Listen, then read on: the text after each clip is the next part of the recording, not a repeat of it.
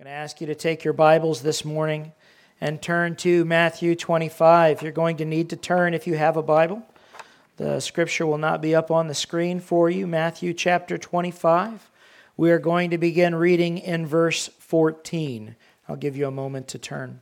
It's very possible that you've come here this morning uh, invited by someone. This is uh, Invite a Friend Sunday for us, and we're having a dinner afterwards. And uh, you have not considered uh, very often any of the words of Jesus. It's very uh, possible that you've heard of Jesus and you have a good idea of who he is, or at least who Christians believe that he is. And perhaps you've heard some good teachings from Jesus, like we should love our enemy or turn the other cheek. Um, but the fullness of Jesus' teaching is just not something that you've ever encountered. Or perhaps you've only come to church sporadically, and while you've heard some things about Jesus, it's been quite a while since you've heard a message directly from him. Well, today we're going to look at something that Jesus said. So if you come to this from no perspective whatsoever, a blank slate as it were, you can be assured this morning that you are sitting under the teaching, not me, but of Jesus in this passage that we're getting ready to read that most of the world's scholars would ascribe to one of the best teachers who ever visited our planet, who ever walked upon the face of the earth in Jesus Christ. So I hope, if for no other reason, that you'll pay attention and consider these words rather than assuming you understand the message of Jesus on your own and take him for what he says in these verses that we're going to read. So, Matthew chapter 25 I'll begin reading in verse 14 and I'll just read a section. Now, this is a story that Jesus told, a parable, a, a story. Verse 14. For the kingdom of heaven is like a man traveling to a far country, who called his own servants and delivered his goods to them. And to one he gave five talents, to another two, to another one, to each according to his own ability. And immediately he went on a journey. Then he who had received the five talents went and traded with them and made another five talents. And likewise, he who had received two gained two more also. But he who had received one uh, went and dug in the ground and hid his Lord's money. After a long time, the Lord of those servants came, and he settled accounts with them. So he who had received the five talents came and he brought five other talents, saying, Lord, you delivered to me five talents. Look, I have gained five more talents besides them. His Lord said to him, Well done, good and faithful servant. You were faithful over a few things. I will make you ruler over many things. Enter into the joy of your Lord. He also, who had received two talents, came and said, Lord, you delivered to me two talents. Look, I have gained two more talents besides them. His Lord said to him, Well done, good and faithful servant. You have been faithful over a few things. I will make you ruler over many things. Enter into the joy of your Lord. Then he who had received the one talent came and said, Lord, I knew you to be a hard man, reaping where you have not sown, and gathering where you have not scattered seed. And I was afraid, and went and hid your talent in the ground. Look, there you have what is yours. But his Lord answered and said to him, You wicked and lazy servant. You knew that I reap where I have not sown and gather where I have not scattered seed. So you ought to have deposited my money with the bankers, and at my coming I would have received back my own with interest. So take the talent from him, give it to him who has ten talents. For to everyone who has, more will be given, and he will have abundance. But from him who does not have, even what he has will be taken away. And cast the unprofitable servant into the outer darkness. There will be weeping and gnashing of teeth. Now, I don't expect you to have perfectly followed along with all of that. Uh, it's used some terminology that we don't use a lot. So let's just review the situation briefly, if we will. There is a man who owns a lot and he is taking a trip. Now, that's something that we can relate to. Uh, even if we don't take a lot of trips ourselves, we're at least familiar with the idea of vacations and trips and whatnot. Now, he could have been taking a trip for business. Maybe he was going to go set up some new commercial enterprise in some far off region. Maybe he was just going on a long sabbatical, a big vacation where he was going to live it up and enjoy a summer, whatever it was. But he was a wealthy man. He had a lot of possessions. And in his absence, taking this trip, he wanted to make sure that his possessions were well managed. And so he decides to appoint managers from those who work with his, his possessions every day, you know, people who work for him at his business or at his company. He appoints managers and he said, Look, I'm going on a trip and going to be gone for a while. And I want each of you to manage a certain amount of my stuff while I'm gone. In fact, it says that he divides up their, uh, the, the stuff that he gives them according to their ability. So he knows these guys. The first guy, we don't have a name. I know we could call him Steve if we wanted to, was a really good manager. He was very talented. And so the guy, you know, the guy who's going on the trip, he leaves him with five talents. And right away we say, well, what is a talent? A talent was a term for weight. It was a weight, like we would call something in pounds, or if you were really strange and preferred a European term, kilograms, which we don't, but we would call pounds. A talent was an old form of weight in the Roman Empire. And so what he's talking about is a weight of money, a weight of, a weight of something of value. So he leaves a certain amount of money with this guy, five talents worth.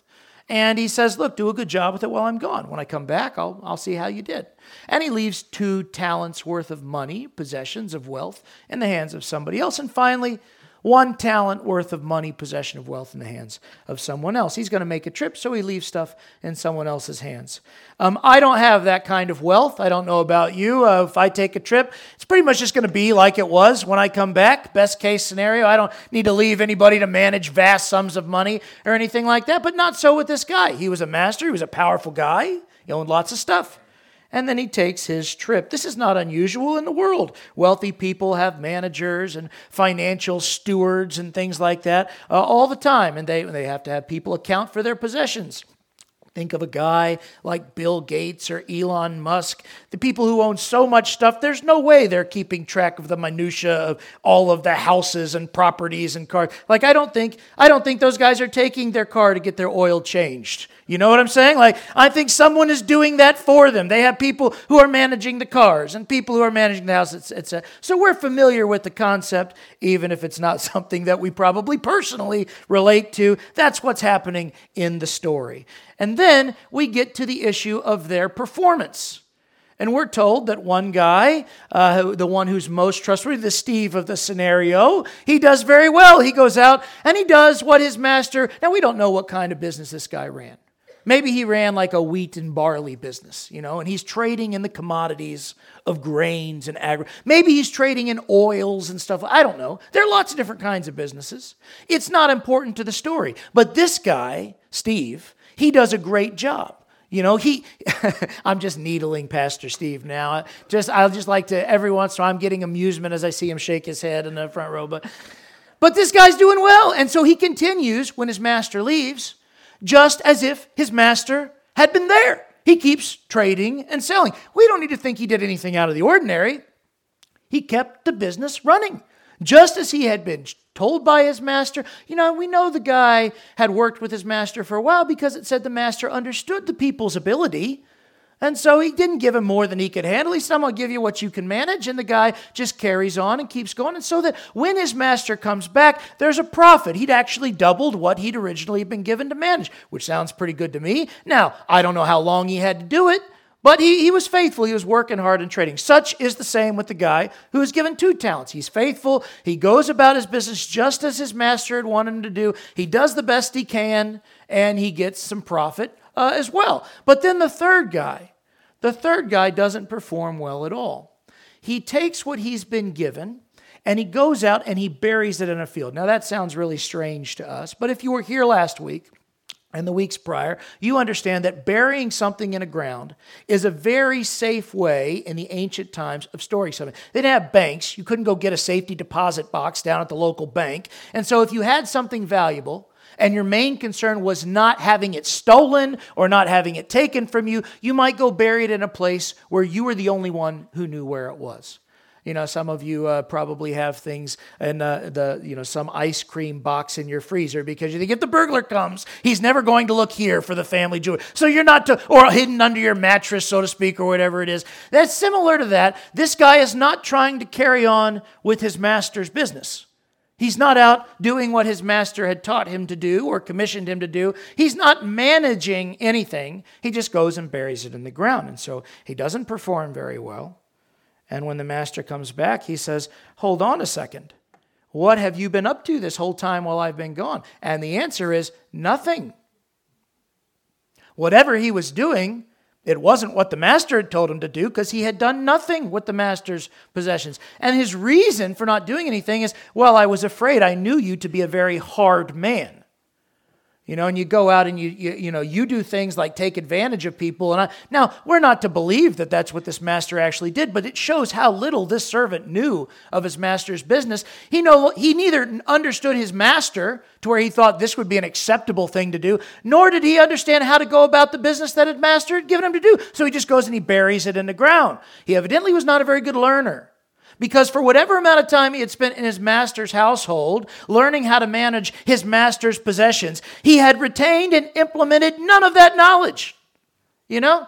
Like a, a, football team who spends every day going to practice and they're being told, do this, do this, do this, do this, and it's time to play the game, and they have retained none of those instructions. They, they, they don't do any of it. This is how this guy has somehow behaved. You know, he doesn't do anything that he's been told to do. And so his master comes back and he says, Look, at the very least, even, even if you were so scared that you were afraid, I can't possibly do what my master has taught me to do with this trading and buying and selling that the other two guys had done, even if you were so afraid, at the very least, you could have given it to the money lenders so that they could have given me some kind of interest back, some kind of return on this whole thing. But you didn't even do that. You buried it in the ground because then you could wipe your hands of all responsibility. And you went on and you spent the rest of this time as if I'd actually given you a six month vacation with nothing to do. Now that's their performance. And then they get the evaluation and the story. He tells the first person, Well done, good and faithful servant. The second person, he says, Well done, good and faithful servant. Why good? Because they had gone out and they had done their best to do what the master had said. Why faithful? Because they had worked hard. They had been faithful to what the master had commissioned them.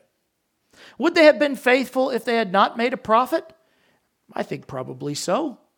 Did they go out and did they try to do to the best of their ability what their master had told them to do? Yeah. It happens that they were profitable. He doesn't say, Well done, you doubled my money. He's saying, Well done, good and faithful servant. You, you're my servant. You tried to be faithful to what I told you to do. You've done well. And to the guy who doesn't, he looks at him and he says, You are wicked and lazy. You didn't try to be honorable and do what I'd left you to do. You were wicked and you were lazy. You didn't work hard at any of this task. And while the two are committed, they're told, now enter into the joy of your master. You'll be given more now to manage. You've done a great job. Come and, come and enjoy the reward that you've earned. The third one is told to be gone.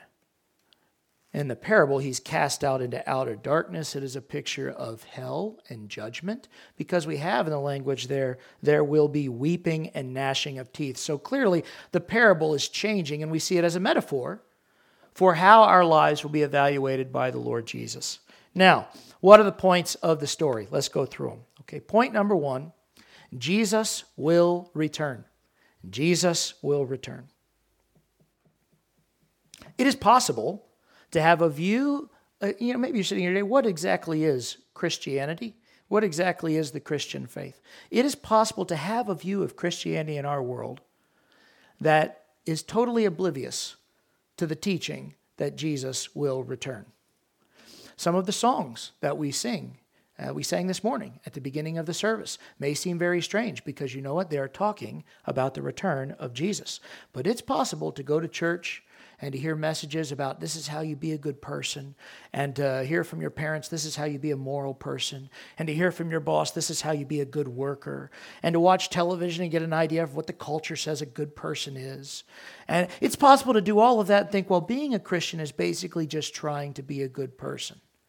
You know, Jesus has come and he's told us how we can be better people, and so we should be trying to listen to Jesus so we can learn how to be better people. But when you read the Bible, you find an entirely different message.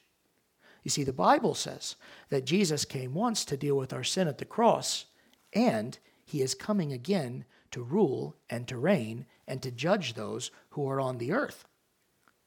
You see, the whole point of this story is there is a master who's going away that's Jesus at the cross, resurrecting and ascending into heaven, but the same master is going to return.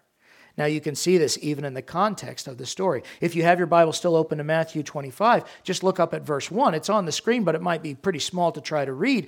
Uh, the, the, there is a parable, a story that Jesus tells even before this story in the same chapter. See, this story that we've read it's part of a dialogue that Jesus is having. He's in the middle of teaching, and we have read just a small portion of the teaching, but this isn't where he started, if you will. This is the middle of the, of the instruction of the conversation.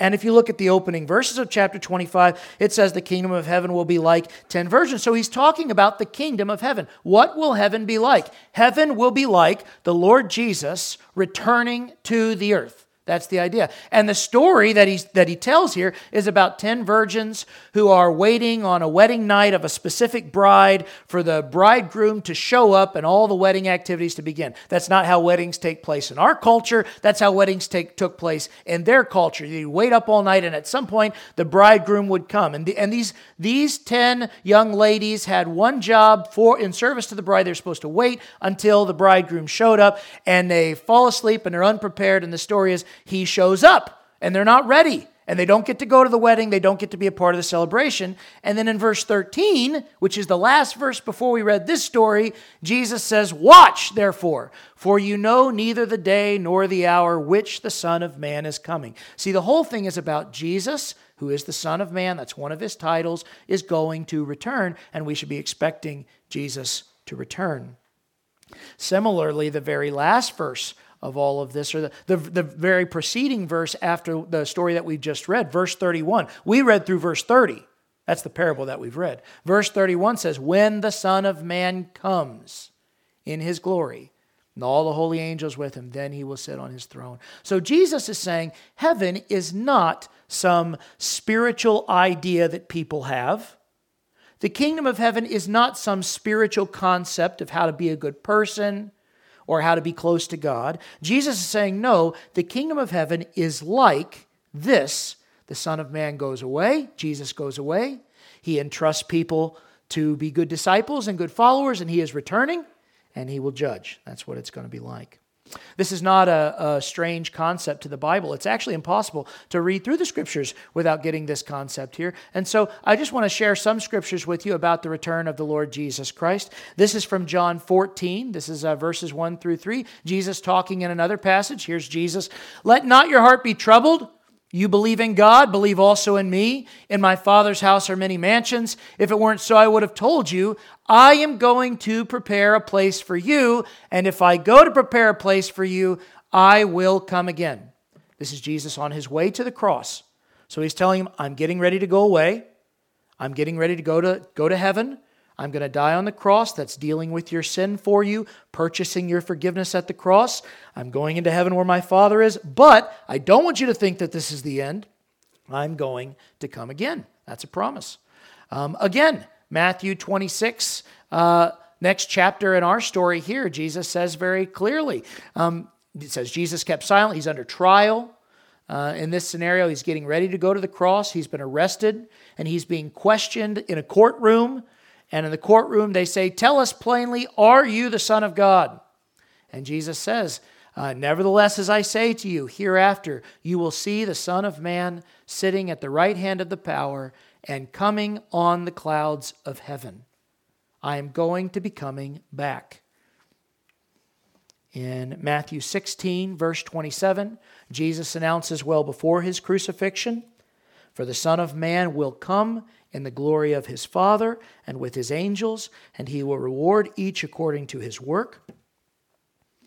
This is a recurring theme throughout Jesus' own teaching. If you want to know how Jesus taught, if you want to know what Jesus taught, he taught that we were sinners, that we needed to be forgiven of our sin, so he was going to a cross to do that. He was going to give his life to pay for our sin. And that after he had ascended into heaven and defeated the grave, so that we can have a hope of life after death, he was going to return. This was his message. And when he returned, the, the, the, the, the teaching of Jesus is, is clear, unequivocally clear. When he returns, there will be judgment and the establishing of a kingdom here on the earth. This is not, by the way, just germane to Jesus' teaching. The rest of the Bible as well. Here's the book of Hebrews in chapter 9, verses 27 through 28. And it says, As it is appointed for man once to die, we know that. I'm going to die, you're going to die. Just as it's appointed, everybody's going to die. And after you die, there is a judgment. So Christ was offered once to bear the sins of many. Why did Jesus go to a cross and die? Because we face death and judgment. So Jesus himself died so that when we face judgment, we can be forgiven by what he did at the cross. That's why he went to the cross. He didn't just go to a cross, you know, for no reason. People don't just crucify the Son of God for no reason. The Son of God is powerful. He could have resisted. He could have said no. He could, but he went to the cross willingly. Why? Because it's appointed for man once to die. Reggie Osborne is going to die. And when I die, I will be judged. I'm going to give an account for how I lived. So Christ went to the cross. That's what it says here in Hebrews 9 28. He went to the cross to bear my sin. I am not a perfect man. I can't work my way into heaven. I can't be good enough to go into heaven. Doesn't matter how many young kids I try to make an influence in their life on. It doesn't matter how, many, how much money I give to various good causes. It Doesn't matter how much I volunteer, how great of a dad or a, how great of a husband or how great of a son I am. None of that. It, look, that's all may, may be very noble, but I am still a sinner and my sin is still a problem with a righteous God. And so God has sent his son Jesus to deal with that sin. And that's what this verse tells us. Because it's appointed for each man once to die, and after that judgment, so Jesus went to a cross to bear the sins of many. But then look at what it says. To those who eagerly wait for him, he will appear a second time apart from sin for salvation. So even when it speaks of Jesus going to a cross for us to deal with what we know we must be dealt with, I know I'm not a perfect person. I know I'm a sinner. Went through a, a basketball season. Have you ever tried to coach kids in a sport before? Just quick show of hands. Have you ever tried to coach kids in a sport before? I'm just curious. Yeah. Anybody ever lost their temper doing that? Okay, I'm glad I'm not alone. I have too. I have too. You know what the Bible says? The Bible says outbursts of wrath are sinful. Now, here I'm a pastor and I lose my temper and I have an outburst. That's what I would call yelling at 14 and 13 year olds for not doing what they're supposed to. I have an outburst of anger. I sinned. You know what I try to do? After? I try to tell them, look, I shouldn't have done that. I, you know, I screwed up here. I did a bad job here because I'm a sinner. Jesus went to the cross to deal with all of my sin. So I don't have to be afraid of any of it. I don't have to be terrified of any. I don't have to wonder, am I going to hell because I went too far or because I've done too much? But that's not the end of the story that Jesus went to the cross. The message is he went to the cross to deal with sin. When he comes again, he's going to establish a kingdom on the earth. He's going to reconcile things, and that's what this parable is about. This comes up in the book of James. Just show you a couple more. James says, Therefore, be patient, brethren, until the coming of the Lord. I won't read the rest to you because I know I'm taking a long time. How about Philippians? Paul writing in Philippians. He says, Our citizenship is in heaven. Tomorrow's President's Day. We're told in the Bible to pray for our leaders, but my true citizenship is in the kingdom of heaven. He says, Our citizenship is in heaven, from which we also eagerly wait for the Savior, the Lord Jesus Christ. So, this is Christianity. Not be a good person, not never do anything wrong, not pretend to be a good person who never does anything wrong. That's not Christianity. Christianity is I know I'm not a good person. Even when I try to be, I know I'm the jerk who gets mad and loses my temper with a bunch of 14 year olds. I know I'm not a good person. I'm trying to deal with my sin, but I trust Jesus who has dealt with my sin at the cross. I trust that I'm forgiven by Jesus, by what he's done. And now I'm living trying to be obedient as I anticipate and await his return. That's what being a Christian is. Um, I want to tell you a, really strange thing that I listened to this week. Um, some of you may or may not know who Joe Rogan is. He is the most listened to podcast speaker in the world. He makes hundreds of millions of dollars for sitting down and talking to people for two and three hours at a time. By the way, not recommending that you go listen to that. Lots of profanity, lots of stuff you should not be listening to, lots of bad subjects. And yet, I saw this quote and I was startled by it because I, as I'm listening to an episode with Aaron Rodgers, that's how you reel me in. We're going to have an episode where we talk to one of the best quarterbacks of all time. And I'm thinking, okay, I would like to hear what Aaron Rodgers and if you don't know who Aaron Rodgers is, not, not that one, but the famous one, okay? We have an Aaron Rodgers, not quite famous, but um, just among us. But he's, you're famous in our hearts, Aaron, but the, the, the real famous Aaron Rodgers, right? He's listening to him, and they, and they start, and, and they're talking about how bad things in the world have gotten. And they, they're just on a litany of all these things that are wrong in the world. And I want you to listen to this quote. Now, Joe Rogan is an atheist, and Aaron Rodgers is not a Christian. Listen to this quote. I'm, I'm just going to read it to you. I think sometime, I think as time rolls on, people are going to understand that they need to have some sort of divine structure to things, some sort of belief in the sanctity of love and of truth. And that probably comes from religion. He says, unfortunately, a lot of very intelligent people, they dismiss all the positive aspects of religion because they think the stories are mere superstition, fairy tales that they have no place in the modern world. They think that we're inherently good, not sinners. A lot of people think we're inherently good people.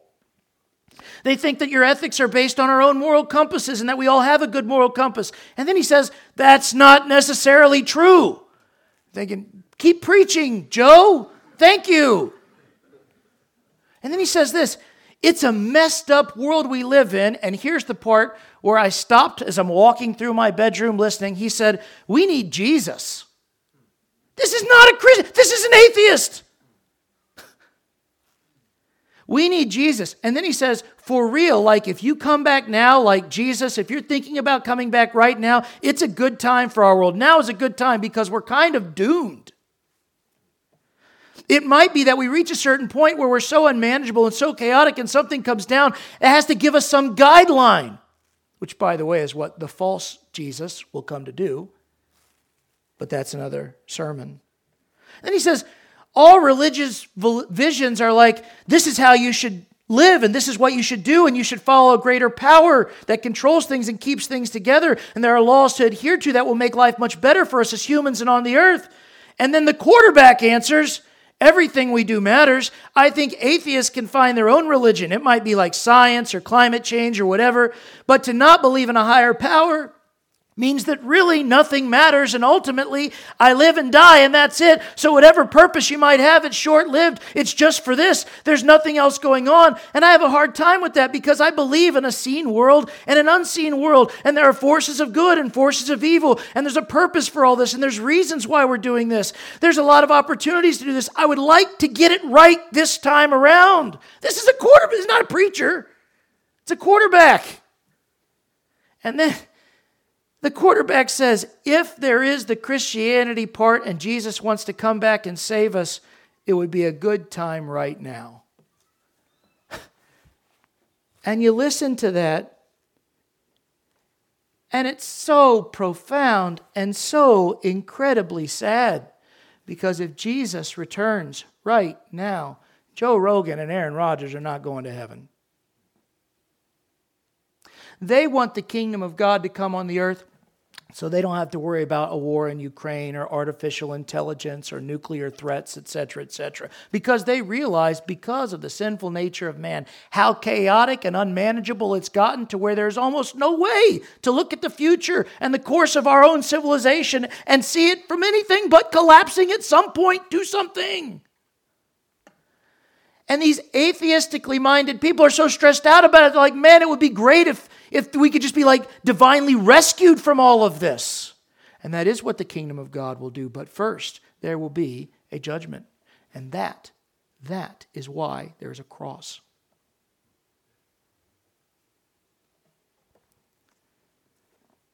If you want to know what it's like to be a Christian, it's like a man who came from heaven, who went to a cross to pay for your sin, so that when you die, you do not have to meet God as a criminal, but you can meet him instead as a son or a daughter. If I wanted to pay for your sin on the cross, I couldn't do it. I would do that for my own kids if I could. Some of your parents or grandparents, you probably feel the same way. If I thought my child was going to go to hell when they died, I would, I would be willing to go. I'd give my life if it meant them going to heaven, but I'm not qualified to do that. Do you know why? I am not a man from heaven. I am not Jesus. I am not righteous. I'm a sinner. If I go to a cross, if I die, I'm getting what I deserve. Jesus was no Jesus was no sinner. He can offer himself as an acceptable sacrifice. I can offer myself as a sacrifice. Jesus can offer himself as an acceptable sacrifice to a righteous God who can't do what we do all the time and just brush our hands and say, ah, don't worry about your evil, it's no big deal. That is not a righteous and holy God. That's not how God's going to deal with Hitler. Oh, don't worry about it, it's no big deal. And that's not how God's going to deal with me. Oh, don't worry about it, it's no big deal. He is righteous and just, and he's going to deal with sin. And rather than condemn every man and woman to hell, he instead has sent his only son to go to a cross. So that sin can be dealt with at the cross by the blood of Jesus instead of in eternal hell by the blood of Reggie. And to be a Christian is to become a follower of this man, to listen to his teaching, to learn from him, to commit your life to following him in anticipation of a return. Believing wholeheartedly that the Lord Jesus, who has come to save us, will not leave us here to rot and ruin for all eternity. Peter says it this way The Lord Jesus is not slow to fulfill his promises, as some count slothfulness, slowness, but he is patient, desiring that all should come to repentance. Jesus has not returned to this earth. He didn't show up yesterday. Do you know what that means? Yeah, it means we still have to deal with things like nuclear threats and pandemics and artificial intelligence and manipulative leaders and economies and jobs tomorrow that we have to. Yeah, it means all that stuff. You know what else it means? You have today to repent. You have today to trust Jesus and become a follower of Jesus Christ. You have another day not to be damned before him, like this third wicked servant who knew his master, who, who knew what his master wanted, and decided to live his life according to his own standards, in his own way. Now you have a chance to do better than that. If you've taken this life that God's given you and you're just buried in the ground, and like, I don't care what God wants me, I'm going to live my own way. When Jesus returns, you're going to give an account for that. Jesus hasn't returned. You have a chance to do something. You can be a disciple of Christ, and you can hear one day, Well, well done, my good and faithful servant. Enter into the joy of your master. That's how I endeavor to live. Not a perfect person. You know me. Many of you know me. I'm a sinner. I screw things up all the time. But I endeavor to hear one day when I meet the Lord Jesus Christ, Well done, good and faithful servant. Because I'm perfect, because I did more right than wrong? No. Because Jesus has saved me from my sin. I've spent my life trying to learn and follow him. You can do that too. You can do that too. Pray with me, will you?